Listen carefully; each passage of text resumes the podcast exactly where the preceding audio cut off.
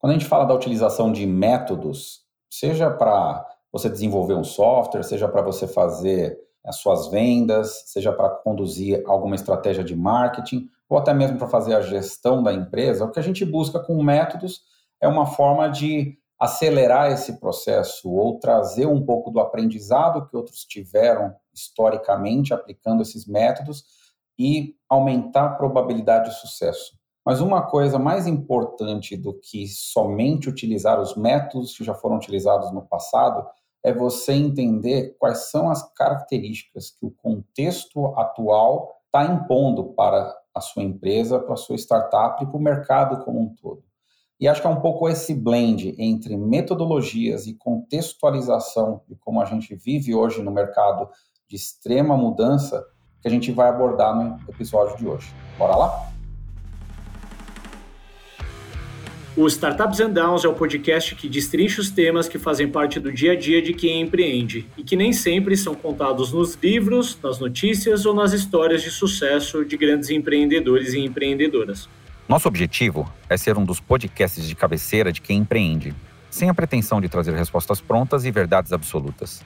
Trazemos conhecimento de causa e buscamos gerar reflexões através do compartilhamento dos ups and downs vivenciados na jornada empreendedora.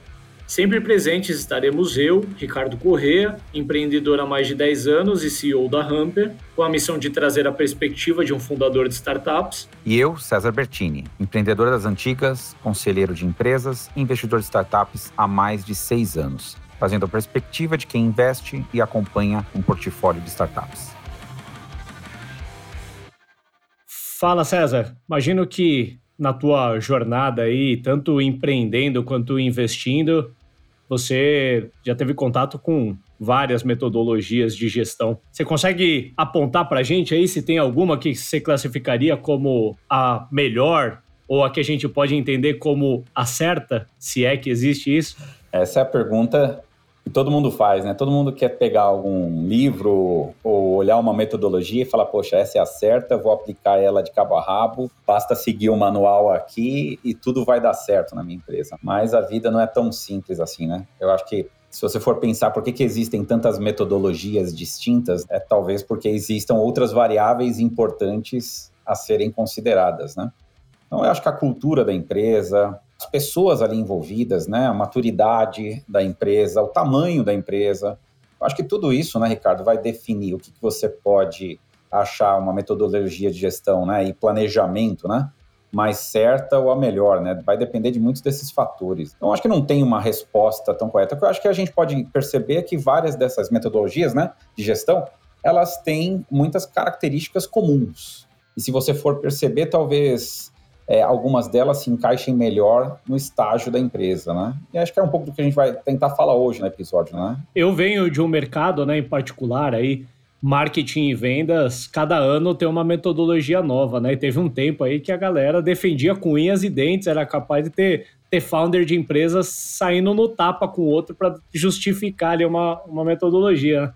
Mas se eu fosse definir também, assim, com as minhas palavras, talvez até indo por uma linha é, filosófica, eu acho que quem está na liderança de uma startup precisa conhecer as técnicas, as metodologias, as ferramentas disponíveis, mas não necessariamente focar em uma metodologia específica, e sim entender como aplicar essas metodologias e técnicas durante o seu caminho, né? E acho que isso, de certa forma, teve ali na sua fala também, quando você fala sobre os estágios, né? Eu acho que até trazendo um pouco do contexto do episódio, a gente vai tentar também não apenas abordar as metodologias, mas trazer uma narrativa aí de aplicação de algumas das metodologias, né, para alguns cases, né, que a gente trouxe de empresas por estágio, né, de empresas que a gente está próximo, conhece bem, que são adequadas ali pelo estágio da empresa. Se eu fosse trazer mais uma definição, né, eu acho que o problema que a startup busca resolver aplicando alguma metodologia é se equilibrar entre controle e caos. A gente fala bastante sobre isso nos, nos nossos episódios, né? Se a startup ela vai demasiadamente para o lado do controle, ela acaba engessando processos, indo mais para o lado da burocracia, que acaba matando a inovação, e é tudo que uma startup não quer, né? Acaba jogando contra o modelo e as vantagens de ser uma startup. Só que também se ela usa como licença poética, né, a história da burocracia e do enrijecimento, e ela não busca colocar ordem nesse caos, e ela vive no caos total, ela não vai conseguir capturar a oportunidade de mercado que está ali disponível para ela. E não vai ter investidor que vai aguentar acompanhar uma startup dessa, não vai ter talento que vai ficar numa startup que é uma completa bagunça, né? Então, acho que é mirando escolher o caminho do meio aí, né, entre controle e caos, que as startups acabam implementando metodologias que buscam trazer processos, mas que está intrínseco ali que o processo ele tem que ser flexível, que ele tem que se adaptar, que ele tem que eventualmente ser ajustado no meio do caminho, até abandonado um determinado plano, né? É um pouco sobre isso que a gente vai trazer. E eu acho que uma curiosidade também é que antes se falava em metodologia para planejamento e metodologia para gestão quase que em matérias separadas, né? E hoje a gente vê que elas acontecem simultaneamente, não apenas pelo fato de ter gestão e planejamento dentro de uma metodologia, mas eu tiro pela própria Hamper. Quantas vezes a gente está no meio de um ciclo de execução e já planejando um próximo ciclo, né? Então a empresa, a startup, ela é tão dinâmica que ela não pode se dar ao luxo de escolher um mês do ano, por exemplo, para pegar toda a liderança da empresa, fazer um retiro e ficar todo mundo em planejamento ali, definindo o que vai ser feito no ano que vem. Isso vai acontecendo ali mês a mês ou quarter por quarter, é, você está muitas vezes planejando o novo ciclo e executando ainda o ciclo anterior, e isso é super natural. A gente vai falar muito de planejamento e execução, né? Quando a gente está falando gestão, eu acho que a gente está englobando de uma forma mais genérica né, essas duas vertentes importantes aí da empresa, né? Você planejar e você executar esse planejamento e como que você trabalha em torno desse quase que é um ciclo constante entre você planejar, executar, replanejar, executar, né? Então a gente vai falar de, de alguns métodos. Eu acho que o importante é muito mais para a gente entender como esses métodos mais antigos podem ou não ser utilizados e como que eles foram evoluindo, né? É, se a gente for pensar lá, logo vai, na década de 50, 60, né, o que a gente mais tinha, falava-se muito de just-in-time, falava-se muito de Kanban, que veio da Toyota, né? E aí ali já começava a se falar no tal de Lean Manufacturing, né? Quem trabalha com tecnologia, o termo Kanban não é um termo desprezível, né? Ou seja, se você usa, por exemplo, o Gira, com certeza você está acostumado com os quadros Kanbans e tudo mais, né? O Trello, né, e assim por diante. Né? Essas ferramentas hoje usam muito desses conceitos. Né? Os próprios CRMs de vendas, 90% tem uma telinha de Kanban para acompanhar o pipeline de Sim, negócios. Então, se você imaginar, isso foi feito lá na década de 60, né, na qual a Toyota mudou todo o conceito né, de produtividade e eficiência. Né? E tem algumas coisas interessantes, né? acho que vale como a, a, só para informação. É, eles utilizaram muito do conceito que os supermercados americanos utilizavam nas suas gôndolas eu estudei bastante essa parte, né? E aí é super interessante, porque para você vender mais, o que, que você tinha que fazer? Era quase que o just-in-time da gôndola. Você tem que deixar sempre a gôndola muito cheia. Algum tirou um produto, já vai alguém lá repor. Que isso faz o fluxo ser maior. E a partir daí, foi uma das inspirações que os caras usaram ali para o Kanban, né?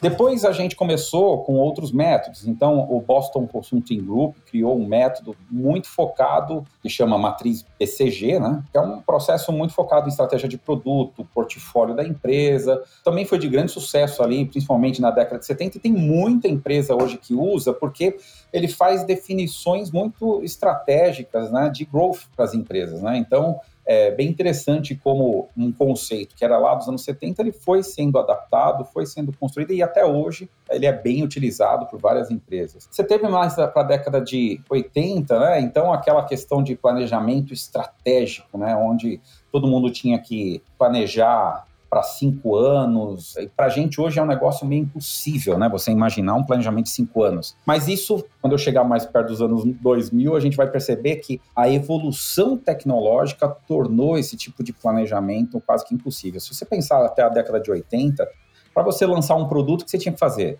Você primeiro dentro de casa bolava aquele produto, fazia algumas pesquisas de mercado, um tempo de desenvolvimento enorme de um produto, fazia as peças publicitárias, tudo, e depois você ia ao mercado. Então isso demorava ano. Então você conseguia fazer um planejamento estratégico de muito mais tempo Só que a assertividade, logicamente, era um dos problemas que todo mundo tinha ali para fazer, porque também eram documentos lá, é, grandes, né, muitas páginas. Então, foi uma época que se privilegiava muito essa questão do, do trabalho de planejamento para depois aquilo ser quase como um manual de execução. Quando foi para a década de 90, começou a se entender que precisava se criar algumas vertentes, né? Os objetivos de longo prazo, eles deveriam estar ligados à parte meta financeira, à satisfação de clientes, né? Algumas coisas relacionadas a clientes, à qualidade, melhoria contínua, inovação, e aí se deu o Balance Scorecard. Todo mundo já deve ter ouvido falar também de Balance Scorecard, e aí eu, eu acho que é, o mais importante aqui para finalizar é o que a, a, revolução que aconteceu, no meu ponto de vista, a partir do final dos, da década de 90, né? Com o advento da internet, depois a telefonia celular vindo muito forte, né? A gente teve é, um manifesto ágil naquela época, né? E muita gente não dá importância para aquilo, mas eu dou muita importância porque eu acho que ali estão as bases do que foi a nossa revolução aí da, da, a partir dos anos 2000, né? com o advento das startups e tudo mais. E ali eu acho que tem muito no Manifesto Ágil, tem muito das bases que a gente tem hoje até de gestão nas próprias startups, né?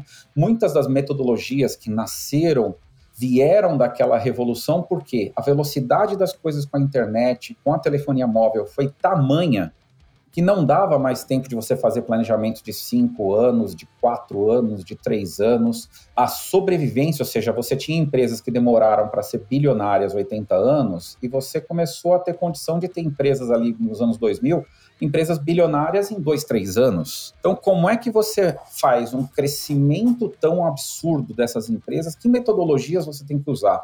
E ali, na metodologia ágil, ela tirou um pouco desse negócio, daquele desenvolvimento de software que você fazia uma especificação enorme para depois partir para desenvolver, para as metodologias ágeis, onde você fazia pequenos ciclos. E esses ciclos eram de mudança e evolução contínua. Então, a metodologia ágil falava que privilegiava mais é, responder a mudanças do que talvez uma, uma documentação mais vasta. Não quer dizer que a documentação mais vasta era eliminada. Isso é um erro quando se interpreta o manifesto ágil dessa forma. É que se valoriza mais uma coisa em detrimento à outra, mas as duas têm valor. E aí eu acho que entra um pouco do que você falou do controle do caos. O controle e o caos, justamente, as metodologias, elas vêm permitir com que as startups peguem os talentos e multiplique a capacidade desse talento através de metodologias que consigam ser aplicadas e consigam escalar aquele talento daqueles founders iniciais da empresa e façam com que a empresa seja escalável. Então, eu diria que a importância dessa discussão que a gente está tendo aqui, Ricardo, é que eu não vejo sem uma aplicação clara de uma metodologia, seja ela qual for, ou seja, a gente vai falar muito mais dessas bases, né? Se você não conseguir aplicar essas bases, você está, é, na realidade, atrapalhando o crescimento da sua própria empresa. Eu queria só, enquanto eu fui ouvindo você falar das metodologias, eu fui tentando encontrar também o que estava acontecendo no mundo naquela época. vou fazer um catch-up bem rapidinho, né? Você tem uma. A, ali, a partir dos anos 50, 60, que você comentou, uma, uma era de uma industrialização acelerada, de um mundo pós-guerra, né, com tecnologia acelerada, o mundo começa a prosperar de uma forma diferente, começam a surgir metodologias principalmente impulsionadas pelo mercado automotivo, né? Eu acho que os últimos 50 anos antes dos anos 2000 aí, né, da década de 50 até os anos 2000, a indústria automotiva talvez era a grande inovadora desse setor depois de 2000, 2010, eu acho que as empresas SaaS e as startups, de forma geral, começaram a tomar mais protagonismo né, nas metodologias. Eu acho que, em termos tecnológicos, né, a indústria automotiva nessa época estava, para aquela época, como startups está para os tempos de hoje. Né? Depois veio ali um momento de globalização, né? Anos 80, anos 90, acho que em especial para o Brasil, aí mais, mais para os anos 90, onde o cenário competitivo das empresas muda muito e não dava mais para ter um modelo de gestão caseira, porque a empresa brasileira come, começa a competir com a empresa de fora, que é multinacional e vem para cá. E por fim, a, a, era do Balanced Scorecard que você comentou vem, acho que bastante impulsionada pelos ERPs, né? Pelos sistemas de gestão. Chega um momento ali que as empresas elas começam a ter é, indicadores e sensores de tudo o que está acontecendo, né? Indicadores de vendas, indicadores de estoque, sensores espalhados pela linha de produção, que possibilita para a empresa indexar isso em, em painéis de tempo real, né? Aí vem uma série de metodologias aí de tempo real. Chega aí e traz a gente para momento presente, né? Eu, eu, acho que nos últimos 10, 15 anos a gente teve um boom de surgimento de, de metodologias. Eu vou tentar falar brevemente das que a gente entendeu aqui como principais e vamos entender por principais aquelas que foram mais amplamente adotadas e que a gente vê exercendo influência até hoje. Não né? acho que principalmente ali por volta dos anos 2010 aconteceu alguma coisa bem bem especial aí na nossa indústria de, de startup. Eu acho que já existiam iniciativas até anteriores, né, ali da época das .com, mas eu acho que nessa época de 2010, com a aceleração da internet que o César comentou, começou a ficar mais simples de criar um negócio, né, começar uma empresa, não só em termos burocráticos, mas em termos de custos com infraestrutura, com contratação e uma porção de coisa. E aí os negócios eles começaram a ficar muito mais dinâmicos. Eu acho que o que marca esse período aí foi o surgimento do Lean Startup, que eu acho que todo mundo que está no nosso mercado de alguma forma conhece ou deveria conhecer, e também do Business Model Generation, né, que é, sugere como metodologia principal ali o Canvas. E falando sobre cada um deles, né, brevemente, o Canvas ele orienta bastante a concepção e a adaptação do modelo de negócios da empresa, principalmente de empresas com bases mais tecnológicas, mas não necessariamente restritas a isso, em substituição ao tradicional plano de negócio que o César comentou, né? Então, se antes uma empresa é, fazia um plano de negócio de 300 páginas para cinco anos, hoje ela faz o deploy desse modelo de negócios em um, um documento quase que de uma página só, que é muito mais visual, muito mais fácil de ser atualizado, muito mais fácil de explicar para um colaborador da empresa, para um potencial investidor que tem, acho que como principais vetores ali, né, tratar qual que é a proposta de valor da empresa, quais segmentos de clientes são atendidos, quais os canais de distribuição e de comunicação da empresa com esses clientes e tudo o que está por trás que faz o negócio acontecer, né? Eu acho que principalmente a estrutura de recursos e custos eu, erroneamente, usei o, o, Canvas nas duas vezes que eu empreendi, só no começo da empresa, para tentar traduzir o que estava na minha cabeça, na cabeça dos sócios que estavam comigo na época, passar aquilo para o papel de uma forma inteligível. Depois a gente acabou abandonando e, e talvez a, a melhor proposta seja que você continuamente esteja atualizando no meu caso, em algum momento, isso migrou para um deck, né, que é mais comum aí em startups, e eu fui tocando o plano de negócio da empresa no, no deck, que é um pouquinho mais abrangente. Queria falar um pouquinho também sobre o Lean Startup, que eu mencionei e, e agora aprofundando. Acho que na medida que você tem a possibilidade de entregar produtos digitais no mercado, né, seja um, um SaaS, um marketplace, um e-commerce, você tem a possibilidade, né, nos tempos de hoje, numa era pós-nuvem, pós-cloud, de colocar uma, uma pequena versão do seu produto no mercado para receber feedbacks de clientes antes de você alocar muitas horas, muito dinheiro e tudo mais. Né? Diferente do modelo on-premise, que você tinha que passar anos, às vezes, desenvolvendo um produto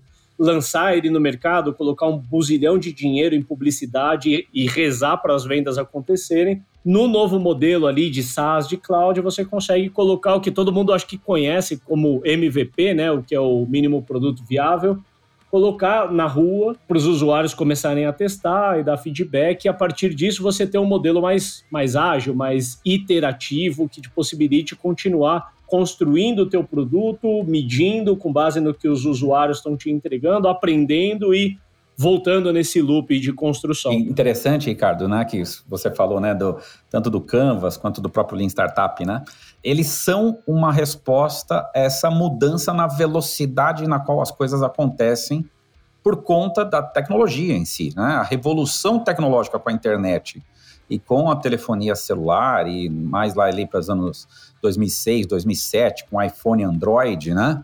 Que aí realmente destravou, né? Essa hiperconectividade que a gente vive, né? É, o que a gente tinha eram empresas nascendo e elas meio que num vácuo de metodologias de gestão, né? Ou seja, o que, que a gente coloca no lugar daquelas metodologias que são antigas? Eu não consigo planejar o que eu vou fazer daqui a um mês, que sai imaginar um ano ou cinco anos. Né? Então, como é que eu bolo alguma coisa que tem que toda hora sofrer iterações, né? Iterações, ser medido, ser revisto a todo momento, né? Então, também existia uma resistência muito forte dos próprios gestores da época, ou até os fundos, né? Porque como é que você me dá um orçamento que você não vai cumprir, né? Então, começou a se mudar muito disso, né? A gente tinha, por exemplo, orçamentos de vários anos, e aí começou a se trazer metodologias, por exemplo, de rolling forecast, né? O rolling forecast é quase como que pequenos períodos eu vou revisar meu, meu budget, vou revisar minhas metas porque justamente precisava ter algo que viesse no lugar daquilo até os anos 2000, né? Que substituísse a velocidade que estava sendo imposta pelos negócios. Então, esses dois que você citou, justamente trazem esse ponto muito importante. Né? Eu gosto de encarar, assim, o modelo Canvas, até a própria proposta do livro, né? Para quem não conhece, ele surge de um livro chamado Business Model Generation, né? Ele fala, né? É a, é a geração dos novos modelos de negócios. Essa é a proposta do livro, assim, de e o Canvas e Lean Startup, assim como a agilidade que você citou, eu vejo muito mais como uma forma de pensar ou um espírito de ser adotado do que propriamente uma metodologia de gestão em si. Uhum. E agora falando de uma metodologia de gestão em si aplicável aí para startup, eu vou falar um pouquinho sobre OKRs que talvez, né, na minha opinião, vou mencionar aqui sem não baseado em fontes, mas eu acho que OKRs é a metodologia mais adotada hoje pelo menos dentro do ambiente que eu tenho mais acesso aí, né, de, de startups, empresas digitais de forma geral. Que é um, uma metodologia que, embora não tenha nascido, diferente do que muita gente pensa que nasceu agora, né, ele é, é os OKRs eles vêm mais baseado em engenharia, né? Não necessariamente surgiu junto com as startups, mas ganhou impulsão com as startups, que é um modelo que combina bastante das coisas que a gente está falando aqui, ou seja, como que eu consigo, em um ambiente extremamente dinâmico, competitivo, que muda a todo momento, iterativo, que coloca o cliente no centro, como que eu consigo praticamente planejar e executar ciclos ao mesmo tempo e, e ao mesmo tempo ir acompanhando ali o que está dando certo e o que está dando errado.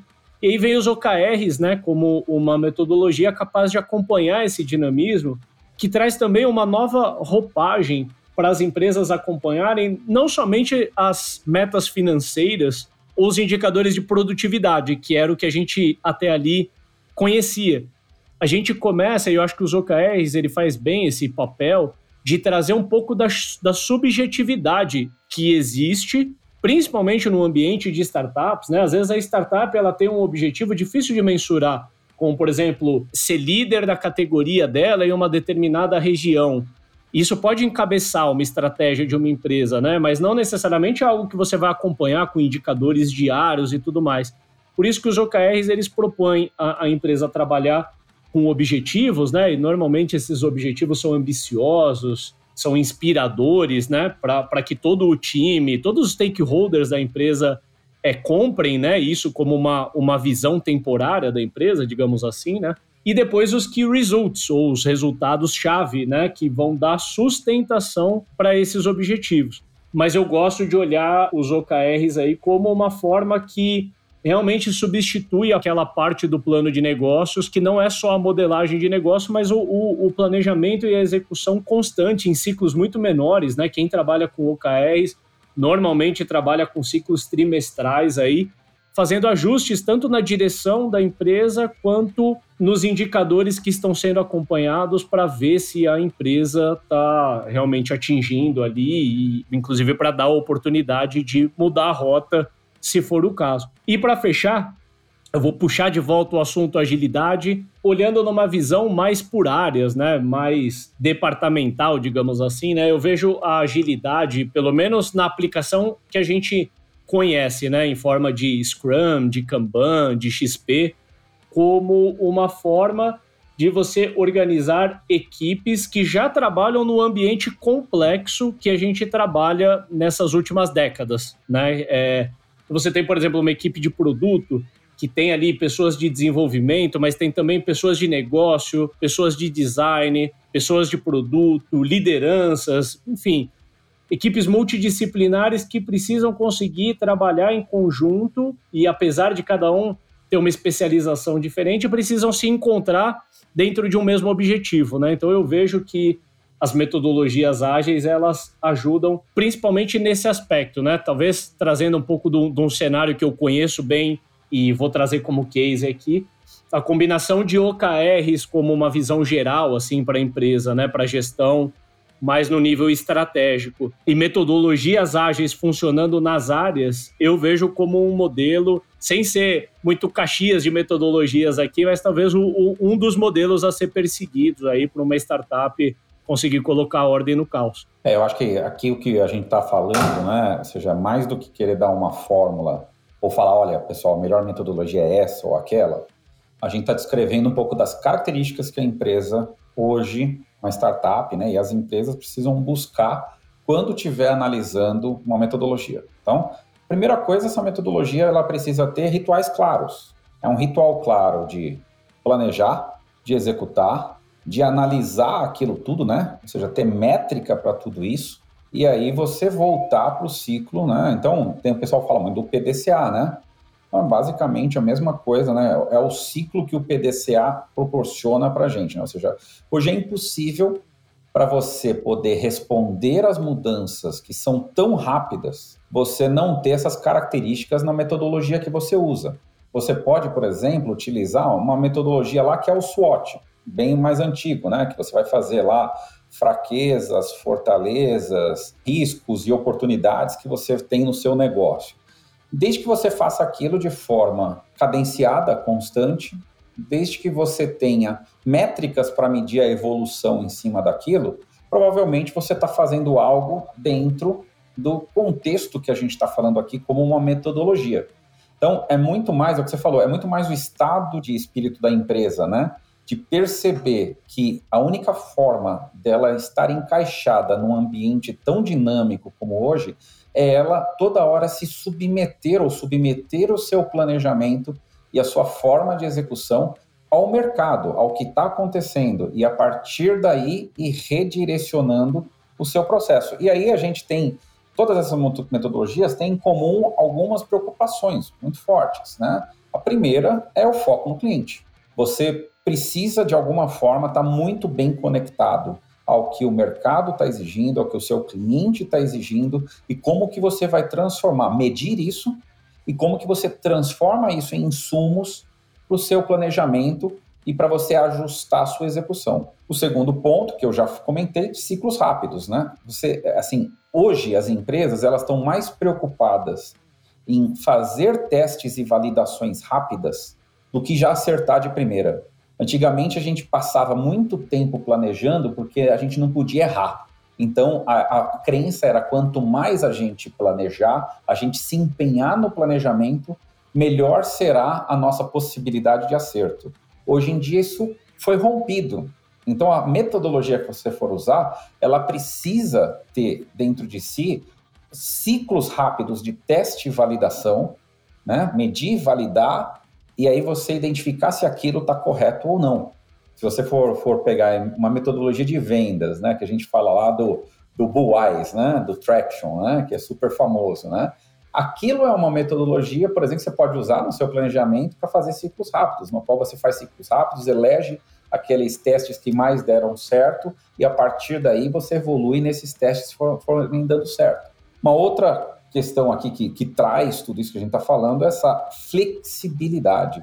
A metodologia ela não pode te deixar é, preso, porque você vai precisar ser flexível e rápido para se adaptar às mudanças. Outra coisa é essa briga entre eficiência e eficácia. Eu acho que é um quarto ponto que precisa ter, ou seja, na startup a gente sempre está buscando fazer o certo do jeito certo, né? A gente tem, né? Eu falei já várias vezes sobre essa ambidestria é o que faz a startup por essência. Né?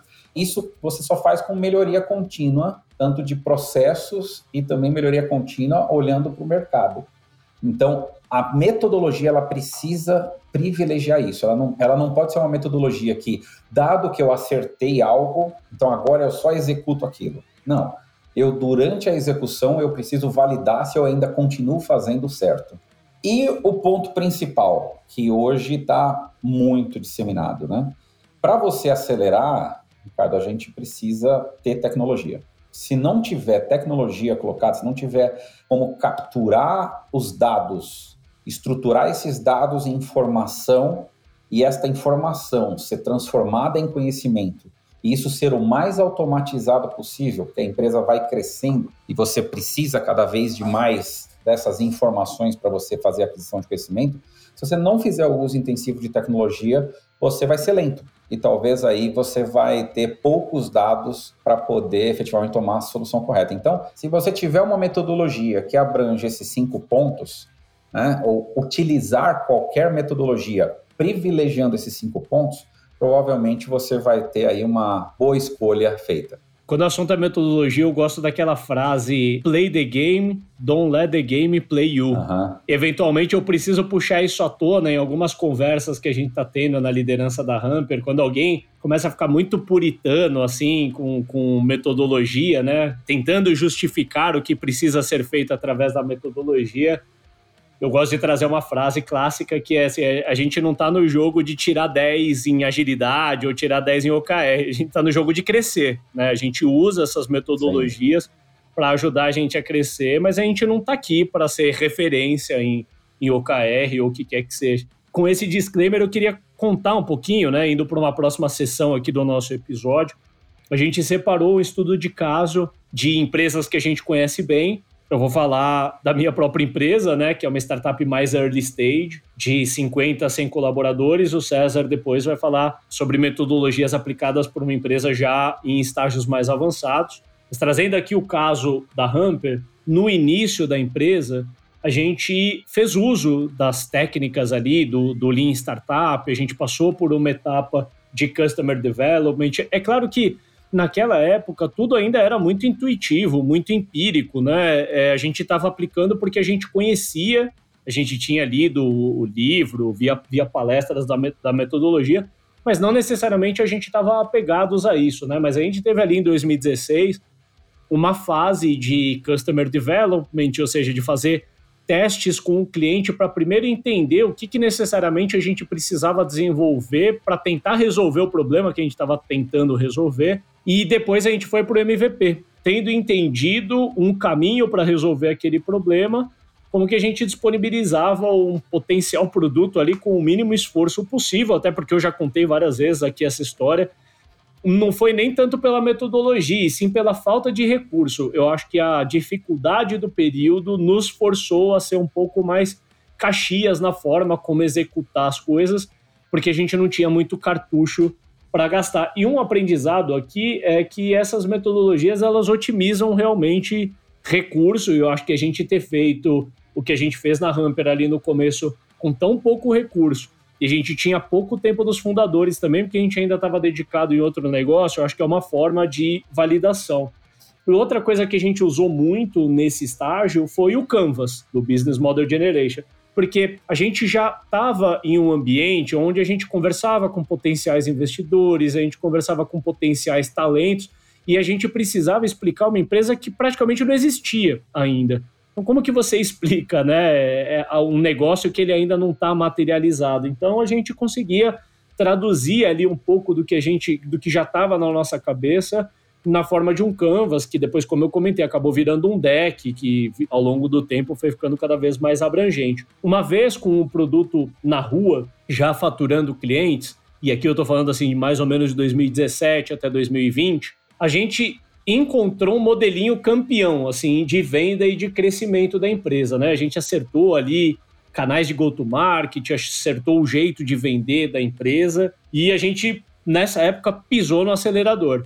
A gente não sentia tanta necessidade de uma metodologia, acho que vale dizer que nessa época a área de produto e tecnologia já ensaiava com algumas metodologias, né? Me lembro que uma época o pessoal estava com Scrum, depois com Kanban, depois voltou para o Scrum, enfim, estava testando o que realmente ia funcionar. Mas falando da gestão da empresa como um todo, o que a gente fez foi escolher o que para nós era 5, 10 principais métricas de negócio e a gente começou a acompanhar isso numa batida semanal junto a todo o time. Inclusive, vários rituais dessa época a gente executa até hoje, né? Um deles é o kickoff da Hamper, aí toda segunda-feira a gente faz esse kickoff, com a mesma perspectiva, olhar as principais métricas do negócio e atualizar todo o time. Não é necessariamente preso a uma metodologia, talvez o que mais se assemelha aí é o BSC, né, que escolhe alguns KPIs aí e tenta manter isso como uma, uma gestão à vista ali para todo mundo que é relevante acompanhar. Só que aí tem um ponto da, da história da Hunter que nesse momento a gente sentiu necessidade de implementar algo mais validado pelo mercado, né? Sair um pouco do, do empirismo que a gente estava e ir para algo mais robusto, porque a gente estava deixando de ser uma empresa que tinha um processo simples, que foi o caso nosso até 2020, né? Era um único produto, um único jeito de vender, e depois que a gente encontrou o caminho, era basicamente pisar no acelerador para capturar a oportunidade. Em 2021,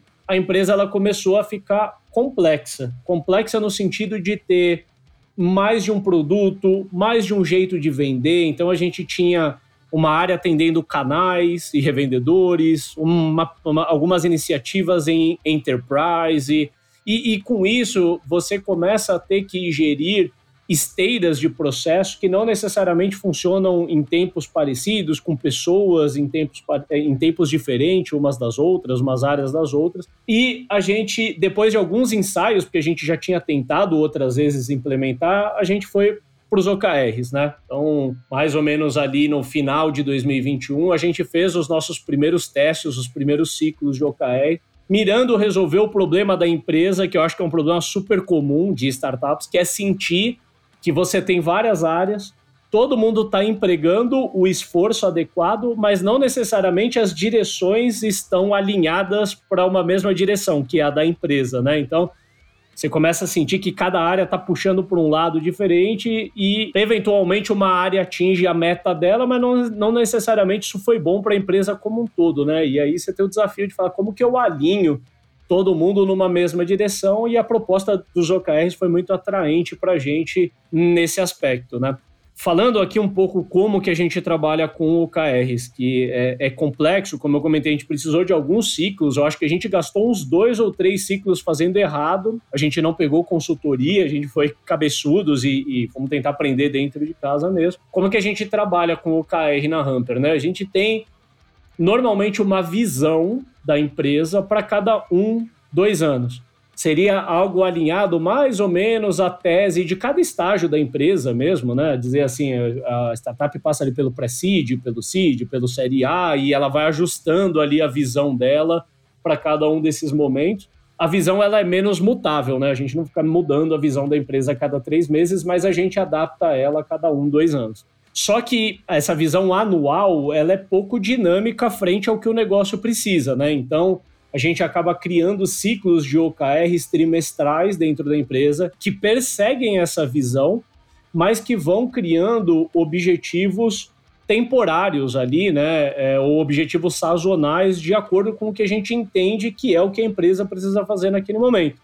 E a partir desses objetivos, né, que eu estou falando de dois ou três objetivos macro aí da empresa, ou objetivos estratégicos da empresa por trimestre, a gente acaba desdobrando também em KRs estratégicos, né? Então, para cada objetivo, a gente vai ter ali dois ou três KRs, que são formas de mensurar o nosso progresso que dão sustentação para esse objetivo, né? E possibilitam para a empresa avaliar se ela está realmente atingindo aquele objetivo ou não abaixo dos OKRs estratégicos vem os OKRs táticos. Eu acho que aqui foi onde a gente ganhou a maior alavancagem, porque a partir do momento que a empresa ela comita um objetivo estratégico, cabe às áreas entenderem aquele objetivo estratégico e fazerem as propostas dos seus objetivos e projetos táticos de modo a corresponder àquele objetivo estratégico. Parece simples ou parece óbvio, mas alinhar isso muda tudo dentro da empresa, né? E a gente começou a acolher os benefícios disso, principalmente nesse último ano da Hamper, que a gente fez M&As, e aí, de fato, a gente subiu degraus de complexidade dentro da empresa numa velocidade muito grande, porque eram equipes diferentes, com marcas diferentes, produtos diferentes, com jeitos de vender diferentes, mas que precisavam estar alinhados dentro de um mesmo plano, porque a empresa ela é uma só, proposta de valor mudou, mas continua sendo única e a gente precisava alinhar todo mundo numa mesma direção. Eu vou trazer um exemplo aqui, vou tentar falar mais de uma forma mais abrangente, Né? Um exemplo de uma empresa que eu sou conselheiro, uma empresa que já tem mais de 500 colaboradores, né?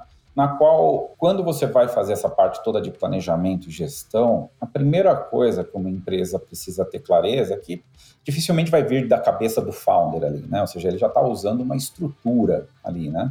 E para essa estrutura estar tá alinhada, começa a ter o valor naquela definição de princípios que a empresa precisa ter, qual é a visão da empresa, qual é o propósito dela, quais são as definições de valores em si que a empresa quer pregar, né? Porque isso na realidade ele é como se fosse a base para tudo que vai ser construído em cima da metodologia de planejamento e de gestão que você está usando. Ou seja, essa é uma parte do planejamento que você vai fazer a cada uma revisão a cada três anos, a cada cinco anos. Então, a primeira coisa que eu acho que é importante, essas empresas elas têm clareza de que existem coisas que vão ter que ser revistas é, em longo prazo, coisas que são revistas a médio prazo e processos a curto prazo, né?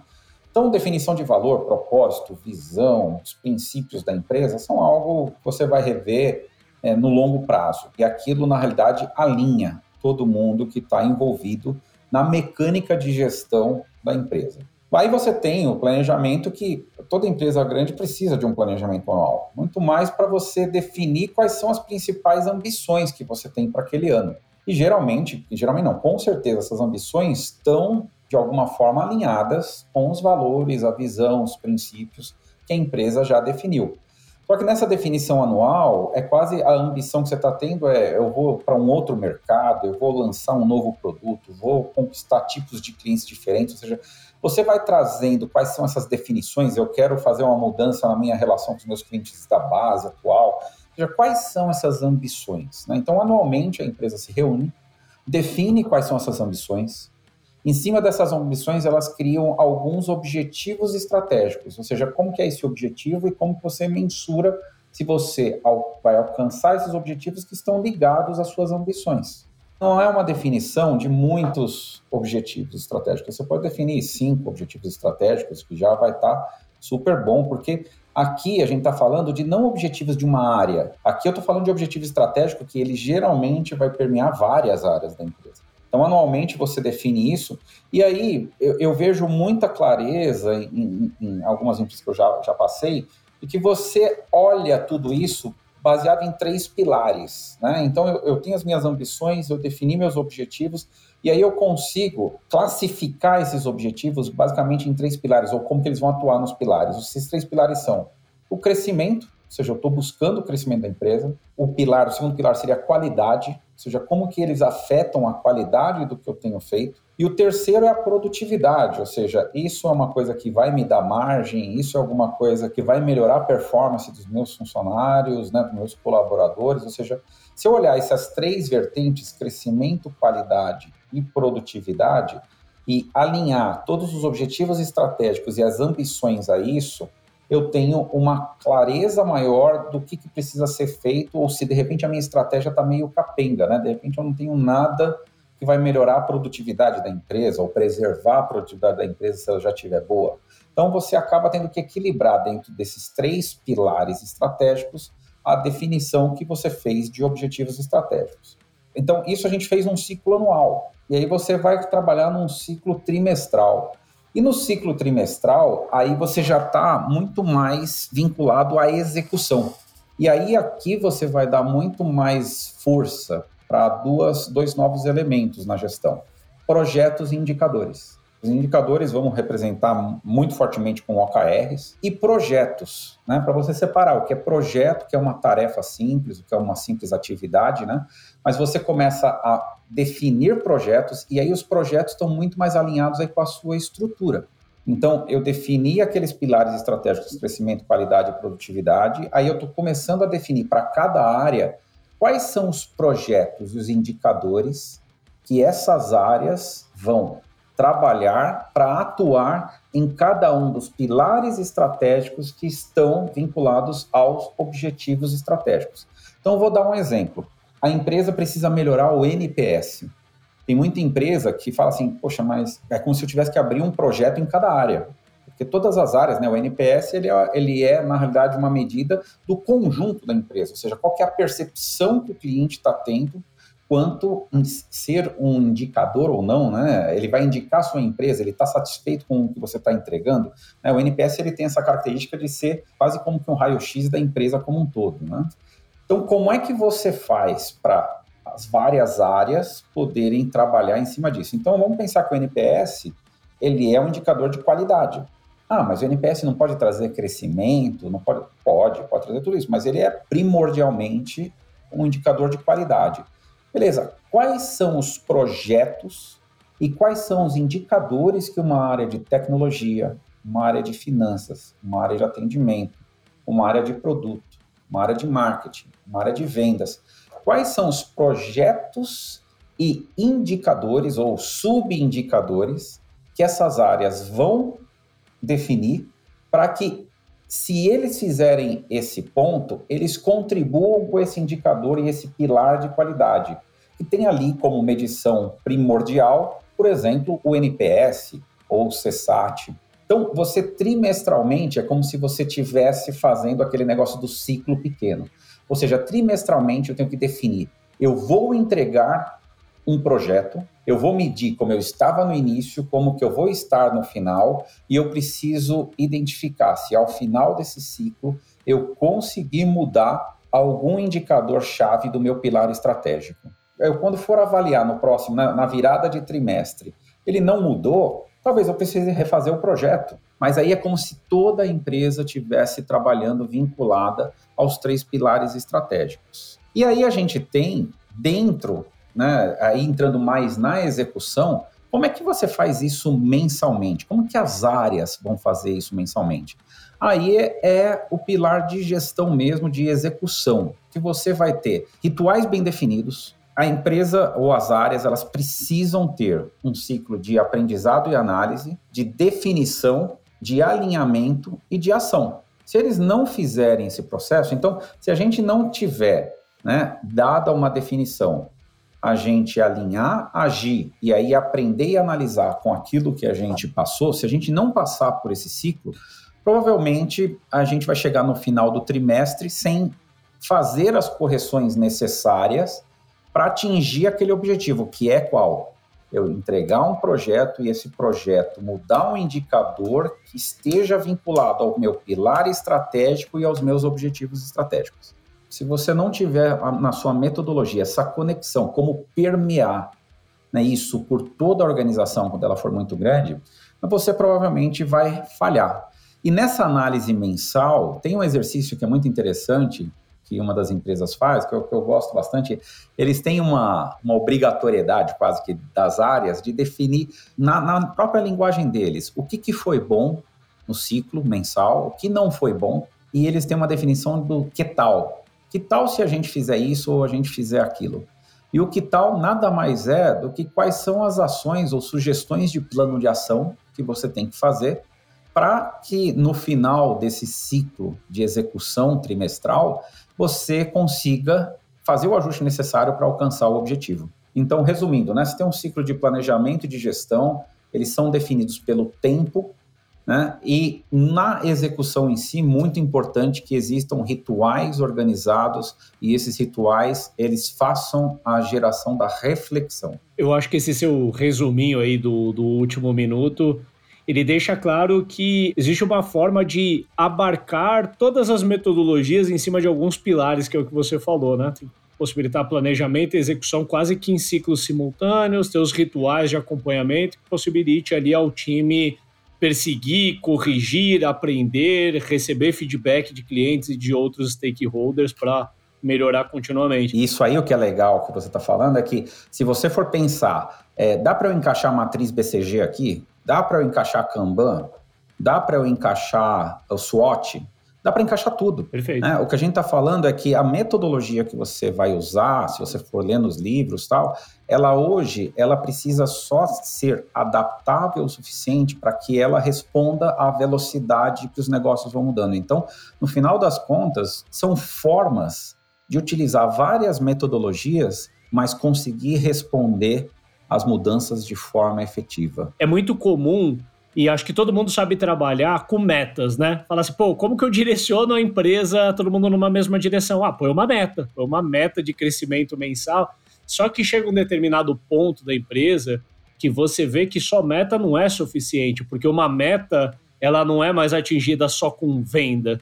É, a meta passa por venda, passa por churn, por upsell, cross-sell, e aí isso deriva em NPS, em qualidade de código, em qualidade das ações de marketing, e aí você precisa colocar alguma coisa mais robusta. Só que, como normalmente o ponto de partida para a implementação de uma metodologia é o modelo de metas que a gente conhecia, a gente tenta pegar uma metodologia de mercado e enfiar nossas metas lá dentro. E eu acho que o ponto que você traz, que ajuda a contemporizar essa problemática, é você sempre traçar objetivos a partir de três perspectivas crescimento, qualidade e produtividade. Então, por exemplo, toda empresa, obviamente, vai querer crescer no quarter. Aí você vai colocar lá uma meta de vendas, que é uma meta de crescimento. Para você atingir aquela meta de vendas, você poderia colocar um buzilhão de dinheiro.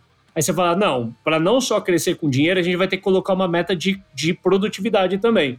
Então tem que atingir tanto em vendas, melhorando a taxa de conversão. E por fim, a empresa ela pode entender assim, só que não vale a pena a gente crescer esse montante se a qualidade cair, se o NPS despencar.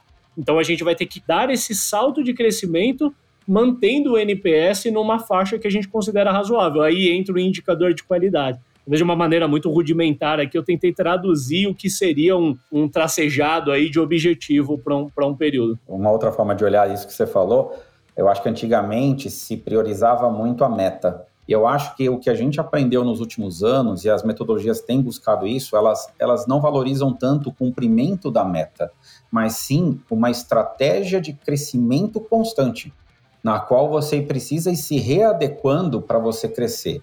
E qual que é a meta que você vai alcançar? Se eu fizer esse processo de crescer constantemente reavaliar constantemente, provavelmente eu vou alcançar a melhor meta possível. Qual é ela? Eu não sei, porque a minha bola de cristal não vai me responder. Mas eu sei que eu tenho um método suficientemente estável e maduro para ir me mostrando dentro do contexto do timing que eu tiver, qual é o melhor caminho a seguir naquele ponto. Então, eu acho que essa é a mudança, né? Antigamente a gente gostava mais da meta.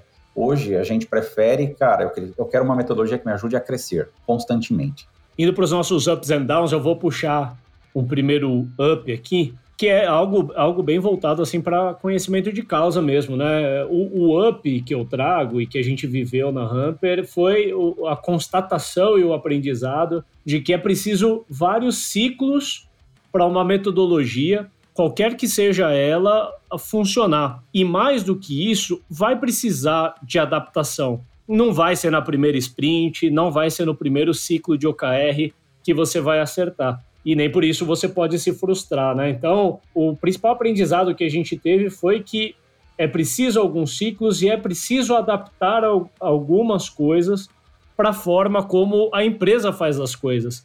Eu não quero aqui dar licença poética, né? Assim, ah, pô, pega o OKR e ajusta tudo para sua empresa. Até, pode até ser, né? Mas daí, no fundo, você não está trabalhando com aquela metodologia, né? Eu acho que ter o entendimento da espinha dorsal da metodologia e incorporar aquilo e adaptar para alguns rituais ou para o jeito da empresa de fazer, para mim é um grande up, né? Eu vou refazer a frase que eu falei mais ou menos no meio do episódio, que para mim ela, é, ela é muito importante. A startup ela não existe para tirar 10 em OKR, para tirar 10 em Scrum, ela existe para crescer e ela precisa se fazer valer das metodologias. Eu acho que esse é o principal aprendizado. É, eu acho que o, o, meu up não é muito diferente do seu, Ricardo. Talvez trazendo só como informação, né? Eu, eu vejo empresas que conseguem reconhecer o contexto que elas estão, qual é a sua cultura, a maturidade e o próprio conhecimento da sua equipe.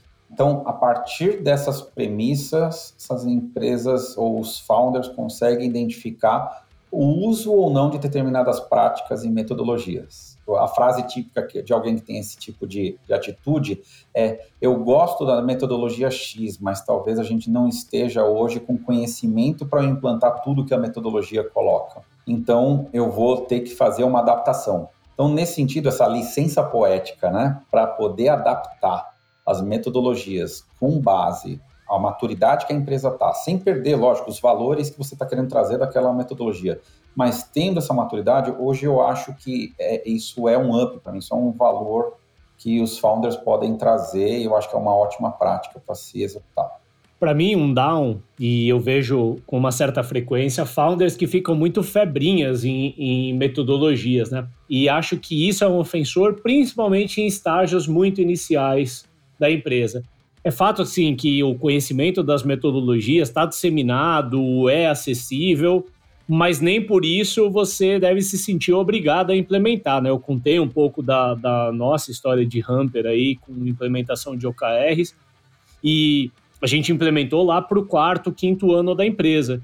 E a gente não fez isso porque nos faltava conhecimento. Eu, antes de ter a Hamper, eu já tinha visto palestra de OKR, eu já tinha lido livro de, de OKRs e tudo mais. Mas eu não tinha sofrido com uma dor a ponto de entender que eu precisava fazer todo aquele esforço de implementar uma metodologia e que sim, por mais que a metodologia ela vem para trazer mais produtividade, mais eficácia para o negócio, ela também tem um efeito colateral de burocratizar. Por exemplo, cada, cada virada de ciclo de OKR, a gente praticamente para a liderança da empresa por uma semana. Não é trivial, né? Perder, perder, né? Entre aspas aqui, né? Investir uma semana da liderança uma vez por trimestre, né? São, são reuniões caras, custosas, mas que vale a pena porque isso realinha a empresa. Agora, fazer isso num estágio muito inicial, será que vale a pena? Será que a forma mais rápida, por exemplo, né, saindo um pouco do âmbito de gestão empresarial e trazendo para um, uma realidade mais fácil de materializar, será que a melhor maneira de desenvolver as primeiras funcionalidades do teu software e colocar para testar é seguindo a risca o Scrum? Ou será que não vai burocratizar demais? Será que não é melhor ir no Go Horse no começo? Ou ir, né, no caso da empresa, ir no modelão de metas mesmo, até a empresa tracionar e aí, mais para frente, quando você tiver problemas reais que OKR ou que a agilidade se propõe a resolver, aí sim você implementar. Então, para mim, o, o, o down é você colocar cedo demais, porque talvez você fique só com o lado ruim, que é a burocracia, né? o, o enrijecimento que aquela metodologia pode trazer. E o, o, o, output positivo você teria com ou sem metodologia, né? Nos estágios mais iniciais. O down que eu vou trazer, ele é, ele é meio lógico né? Eu vou tentar mostrar a, a lógica para mostrar o quão ele é absurdo. Né? A gente precisa da metodologia para escalar o potencial dos founders e fazer com que isso crie, né? em meio ao caos, a gente gere o controle necessário né? ou a forma de execução necessária para que a empresa escale e tudo mais. Então, isso carece que você tenha pessoas envolvidas, várias pessoas envolvidas, né? e que elas comprem a ideia da metodologia.